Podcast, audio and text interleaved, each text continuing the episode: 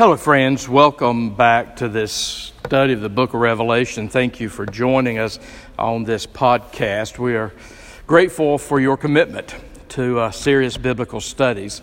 We are continuing in our study of the book of Revelation, and we are at the climax of the climax of the climax. Uh, we are beginning in chapter twenty-one, verse one today. Let me set the context to draw a connection to the last podcast uh, where we finished studying chapter twenty of the book of Revelation. Uh, we have seen um, uh, God bring judgment on the earth, on evil and sin on the earth, and we have seen the establishment of the millennial kingdom. Uh, then we saw that uh, the devil was loosed again, and at the end of the uh, millennial kingdom, the reign of Christ on the earth. And at that point, there came the judgment and the uh, resurrection of those that were not in Christ. And that was the end, the final end of evil and sin in the world, there at the end of the millennial kingdom. And then when we turn to chapter twenty-one, we see Uh, the end of the end. The end starts happening uh, in chapter twenty, or in chapter nineteen actually, with the return of Christ, chapter twenty, the millennial kingdom, the earthly reign of Christ based in the holy city of Jerusalem. Uh, then at the end of the millennial kingdom, the final eradication of sin uh, and evil in the world. Then chapter twenty-one is where we see the consummation.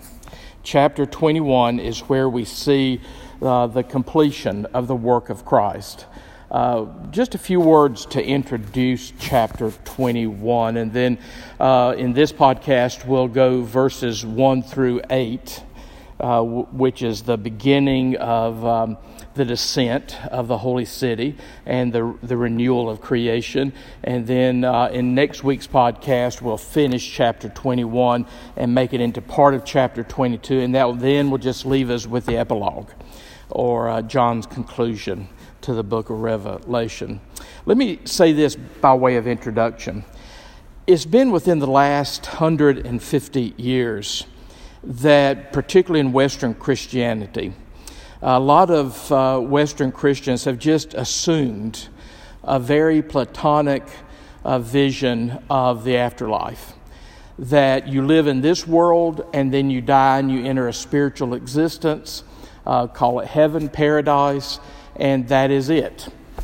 We live on earth, and then we go to heaven, and that's it, as far as eschatology, as far as the working out of history, as far as the eternal kingdom.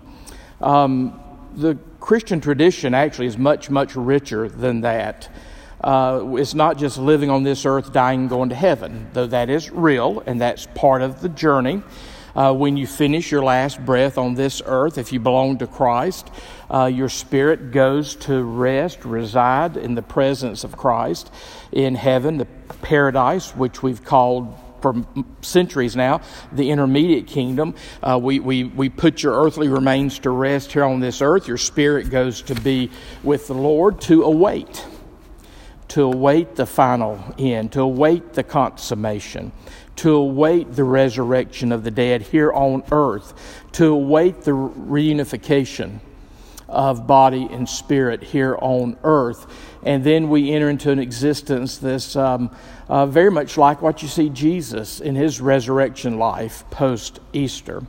Uh, in the Christian faith, our ultimate destiny, and this is historic Orthodox Christianity, but in the last one hundred fifty years, we've just so strayed from it. This may seem new to some of you, um, but in historic Christianity, uh, the destiny of the Christian, the eternal destiny of the Christian, has always been an earthly destiny. It's not just living, dying, and going to heaven, but we see an end of history where uh, the earth will be regenerated, the earth will be rejuvenated, uh, heaven will come to earth.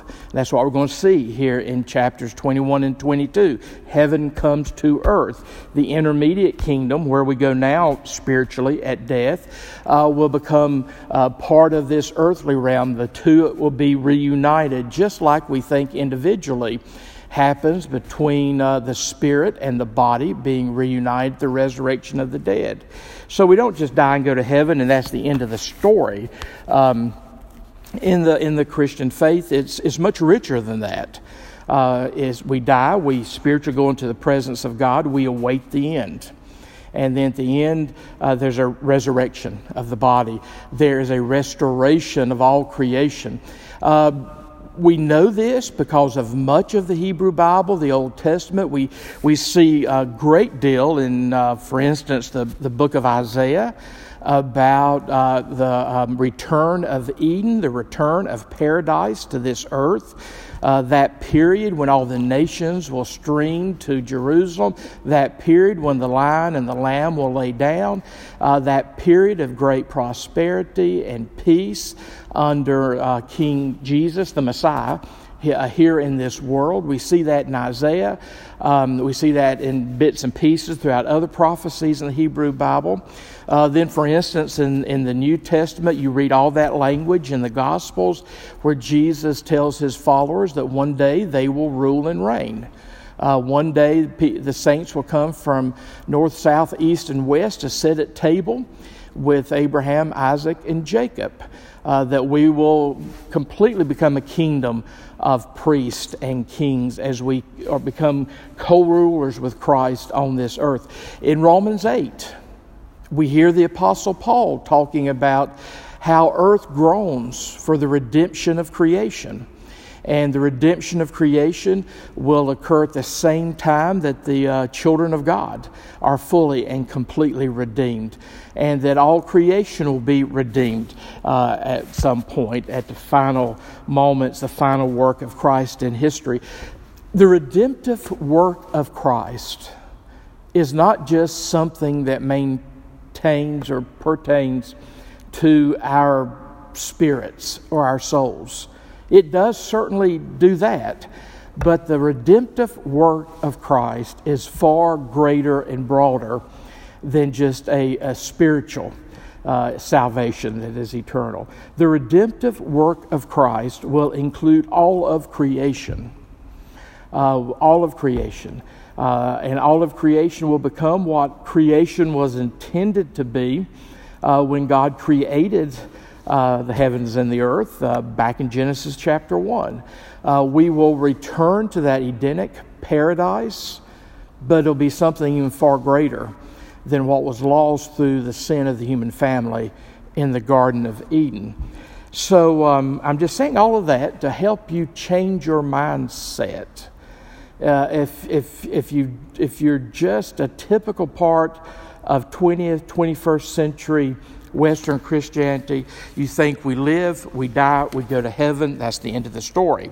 And we're not quite sure what to do about all the language in the Hebrew Bible and the Christian Testament about the return of Christ and about the restoration, the regeneration of, of earth and creation. Um, we're not just Greek Platonists that are concerned about spiritual reality. Uh, we come out of the Hebrew Bible. We are an earthly, uh, materialistic, in the best sense of that word, tradition. When God's redemptive work is complete, God will be able to look at all creation again, just like at the beginning of the book of Genesis, and say, at that point, it is good. Um, there will come a time when God's will will be done on earth just as it's being done in heaven today. And that's what we're looking at here in uh, Revelation chapter twenty-one. And we're just going to look at the first eight verses today. So um, if you have your Bibles in front of you, and I hope that you do, look at chapter twenty-one, verse one. Um, John sees the consummation. He begins in these first eight verses introducing the descent of eternity to earth. Uh, then in verse nine, which we'll look at next week and following, he describes um, the New Jerusalem that comes to earth. So, beginning at the first verse of chapter twenty-one, John is writing, and John says, "Then I saw a new heaven and a new earth, for the first heaven and the first earth had passed away, and the sea was new no more. So he sees a new heaven, new earth. Not completely different from what we know now to be heaven and earth, but new in a qualitative sense. Um, this is a new, regenerated, restored, uh, revived, redeemed heaven and earth. Um, because the first earth, the first heaven that we that we know now has has passed away at this point. And then it says here at the end of verse one, that interesting uh, statement, the sea was no more. Um, when you read that, you need to keep in mind that it was in chapter thirteen of the book of Revelation that the beast came up out of the sea. Uh, in a lot of ancient literature, particularly from the Jewish community, the sea was seen as a place of chaos and danger, something that engendered fear in people. Uh, think about the ancient world. They had really, really small boats in a really, really big sea, and it was frightening. They didn't know what all was under the water. That's why you have language about sea monsters scattered uh, throughout the Hebrew Bible, like in the book of Job. Um, so the sea represents... Uh, not really what the sea represents to us today. Most of us look at the sea today and we, we, we see its beauty and its majesty. But in the ancient world, the sea kind of meant uh, the unknown and chaos. So that's what the author means here when he says, the new heaven and new earth come down and the sea was no more. Uh, also, when you look at the new heaven and the new earth, which we'll do throughout chapter twenty-one, uh, you'll see there's no really sea mentions. That's another reason why the sea was no more. But just keep in mind that the sea uh, was uh, emblematic of evil. Just like darkness is usually emblematic of evil in, in the biblical way of thinking. Um, and you're going to see that also in, in chapters twenty-one and twenty-two. So John has seen the new heaven and the new earth come down. The first heaven and the first, first earth have passed away. Verse two, and he says, continuing, and I saw the holy city, New Jerusalem, coming down out of heaven from God, prepared as a bride adorned for her husband. So this new heaven and this new earth that is coming down and consuming the earth as we know it is coming down as a gift from God. Uh, that's why we have this language about it coming down out of heaven. It's not something we create here on this earth.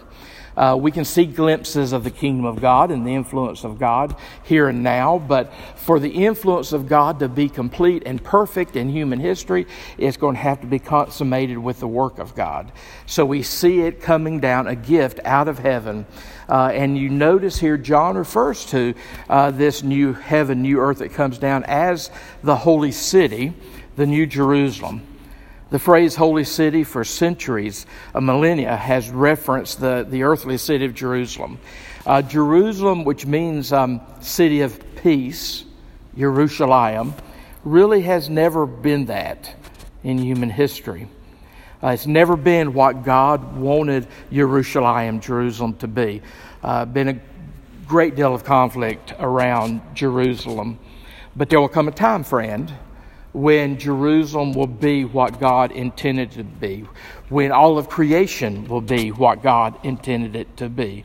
So this new heaven, this new earth that's coming down is being termed the holy city, New Jerusalem. Notice also that this New Jerusalem, this new heaven, this new earth is coming down from God as a gift prepared as a bride adorned for her husband. Uh, so we know that heaven, as it exists right now, is a prepared place, uh, prepared by Jesus for us to go when we die. This prepared place will come to earth one day. It's prepared as a bride adorned for her husband. Later in this text, you're going to see that, that the church, the people of Jesus, are referred to both as the bride and the wife of the Lamb. We'll talk about that uh, later, but just let me say at this point, um, the, when we're when we are referred to as the bride, that that um, is a beautiful symbol of the purity and the beauty that will be ours one day when the kingdom is complete. When we, the church, is referred to as the wife of Christ, the wife of the Lamb, that refers to uh, the intimacy that we have with Christ. We participate in some of that intimacy here and now through the power of the Holy Spirit, but that intimacy will be perfect one day.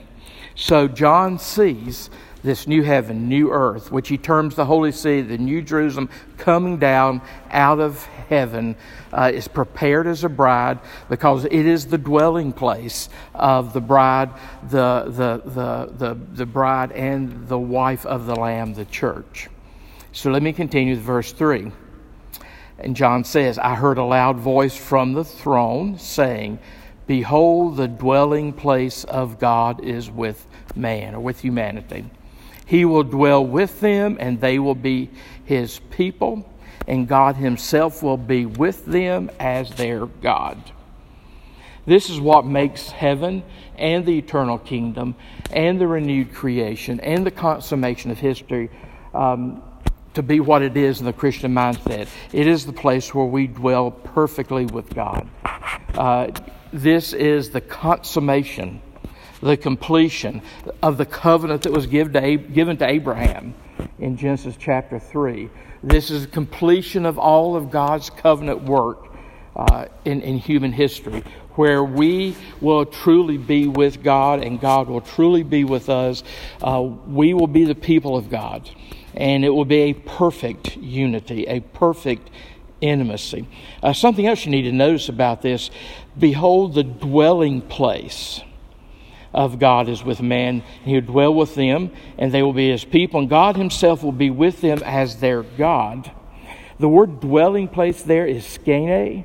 Uh, you can translate it tabernacle.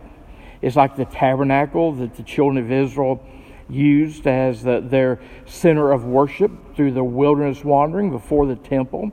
So it, it is the tabernacle.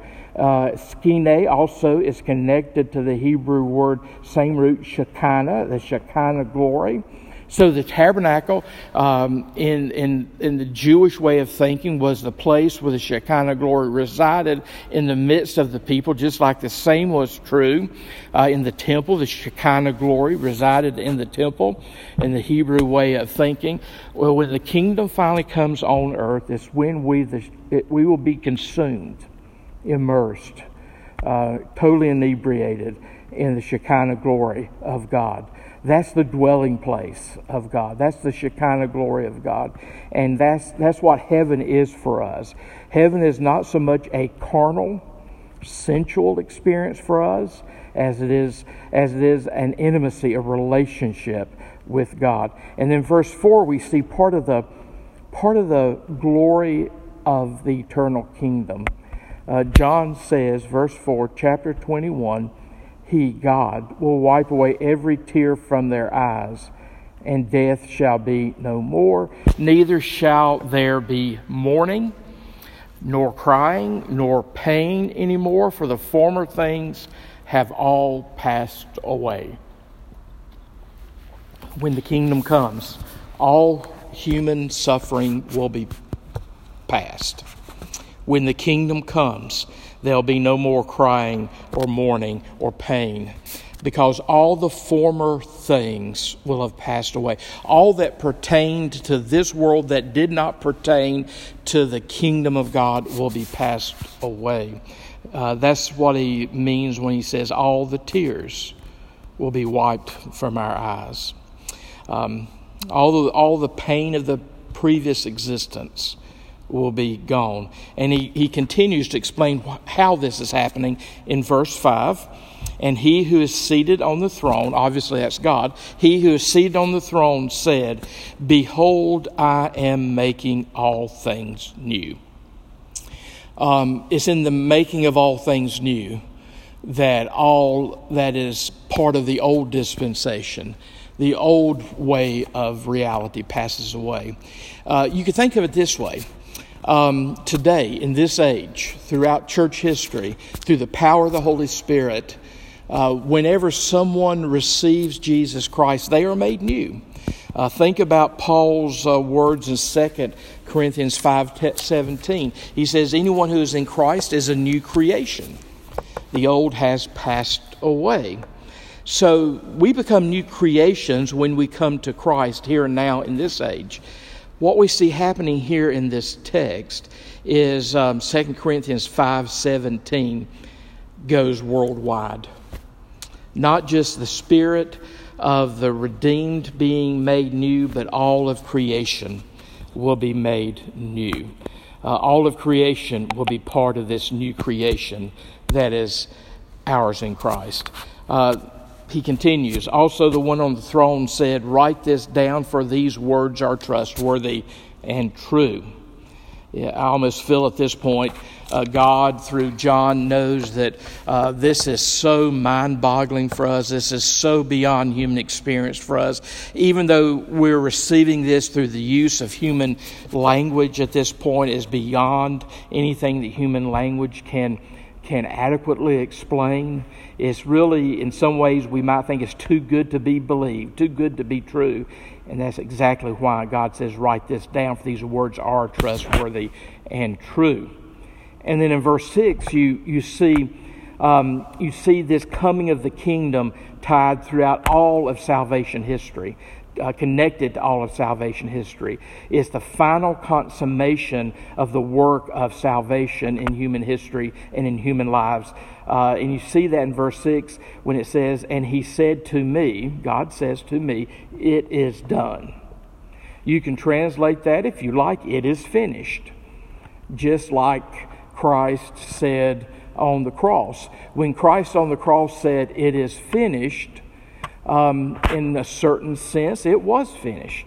The work was done at that point. But now we've had two thousand years where the work of Christ has continued to go across this earth. The work of Christ continues to be made real in this world. And there will come a point in human history when, in regards to all of creation, uh, we will rem- be reminded of the words of Christ, "It is finished, it is done." What was begun on Calvary will be completed at the consummation. The redemptive work of Christ will be complete. Verse six, "He said to me, it is done." It is finished. I am the Alpha and the Omega, the beginning and the end. Of course, that's the first and the last letter of the Greek alphabet, uh, the language in which New Testament is written. Uh, so when when God and Jesus says the same thing, by the way, at the beginning of the book of Revelation, when he says, "I'm Alpha and Omega," he is saying, "I'm both your your source for living and life, and I'm your goal for living and for life. I'm the beginning and the end, the Alpha and the Omega." Uh, then he continues, to, to the thirsty I will give from the spring of the water of life without payment. Again, this consummation comes down as a gift from God. It is something God gives us as the final gift. And you see the emphasis on grace here. To the thirsty, I will give from the spring of the water of life without payment. The water of life is a symbol of eternal life, heavenly life, the divine life that God shares with us. And he's giving it to us without cost. We come to Christ, and this is part of the exchange. We give Christ our lives. We give Christ our sins. We yield to the lordship of Christ, and, and he gives to us the water of life without payment. The only thing we really bring to the transaction, besides our willingness uh, to be part of the kingdom, is we bring our sins to the transaction and we give them to Jesus Christ. And from the spring of the water of life, we receive the gift of eternal, divine, everlasting, uh, heavenly life. Verse seven, "The one who conquers will have this heritage, and I will be his God, and he will be my son," or my daughter.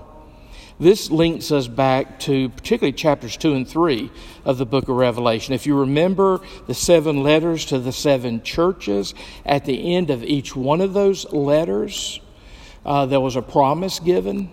Uh, and it usually had something to do with he who overcomes will. And in each of those letters, uh, you see part of what the people who overcome will receive. I invite you, perhaps for some homework, to go back and revisit uh, the, the blessings that are promised at, to overcomers, to those who conquer through Christ, to those who stay faithful to Christ, uh, that are mentioned in chapters two and three at the end of the seven letters to the seven churches. Um, but that's what's being referenced here in verse seven. To the one who conquers, uh, they will have this heritage. And I will be their God, and he will be my son, or she'll be my daughter. Verse verse eight is a rather concerning verse. Uh, people like to skip over verse eight. Um, But I want to conclude what we studied today by looking at verse eight. Um, he says in verse eight, but as he's looking at the the consummation, the new heaven, the new earth, the holy city, New Jerusalem coming down, engulfing planet Earth, he sees the, the um, final state of eternity. Um, he says this, verse eight, but as for the cowardly, the faithless, the detestable, the murderers, the sexually immoral, sorcerers, idolaters, and all liars, their portion will be in the lake that burns with fire and sulfur, which is the second death. I think particularly in context here, John is referencing um, the apostate Christians. The Christians throughout history, who throughout the work of God in human history, who who betray Christ, who walk away from the faith, who become more a part of the kingdom of this world than they're part of the kingdom of our God and His Christ. In some ways, when you look at the book of Revelation, uh, as the great Bible scholar um, Beasley Murray one time said, what you see here in the book of Revelation is the tale of two cities. You see this holy city, the New Jerusalem, as this, as it is influencing history, and then as it is completed at the end of history. But then throughout Revelation, as you remember, you, you saw the uh, the city of the harlot. You saw the city of the earth dwellers. You saw the city of uh, the people who preferred earth to the heavenly realm of God. So you really see a tale of two cities here. And what you're being presented throughout the book of Revelation is an invitation to make sure that your citizenship is in the correct city. And I believe here in, in, in verse eight, he's, he's particularly making reference to the people who have rejected Christ, who served the beast, who served the devil, who served the dragon. These, I think in John's mind, are specifically the cowardly, who um, out of fear walked away from Christ, the faithless, those who gave up uh, the faith, the detestable, those who started acting like the dragon and his henchmen, um, who became murderers, who participated in the kingdoms of this world, the sexually immoral. Uh, the word there again is porneia, that very broad word of all that is sexually immoral, all that is against the moral standards of both testaments, uh, sorcerers, that dark magic, idolaters. Throughout the book of Revelation, we're being told that we need to make sure we know who is on the throne, and we need to make sure that we worship the true and the living God, and only the true and living God. And then he concludes by saying, and all liars. Remember, it was John in the gospel who referred to the devil as the father of lie, lies. Um, so uh, these liars are the people who buy the lies of the enemy. I think these are the people um, who belong to the enemy, the people who belong to the city of the harlot, the people who belong uh, to the um, uh, the beast, the dragon, uh, Satan, and the work of Satan in the world. And it says clearly that these will not have a portion in this new heaven and this new earth. Uh, their portion will be in the lake that burns with fire and sulfur, which is the second death. That's the eternal death, the eternal separation from God. We we we encountered this same phrase uh, both in chapter twenty and in chapter chapter nineteen. Uh, this lake that burns with fire and sulfur, uh, this second death. This this is this is what we tend, tend to term hell. At this point, this is that hell is not created for anybody that belongs to Jesus. Hell is created for the devil, and then ultimately hell is created for the people who have um, given their lives to the evil one, who have given their lives to the devil. So that brings us to the end of what I want to talk about in, in this session. Uh, this is John's introduction uh, to the new heaven and the new earth that comes down. Uh, the, to the rejuvenation of creation, to the completion of the kingdom, to the day when God's will will be done on earth, as is presently being done in heaven. So next week we'll start at chapter nine and go through chapter twenty-two, verse five. From twenty-one nine through twenty-two five, we see John's description of this city. Uh, this eternal reality. So again, thank you for joining us. It has been a thrill um, to share with you about the book of Revelation. God bless you.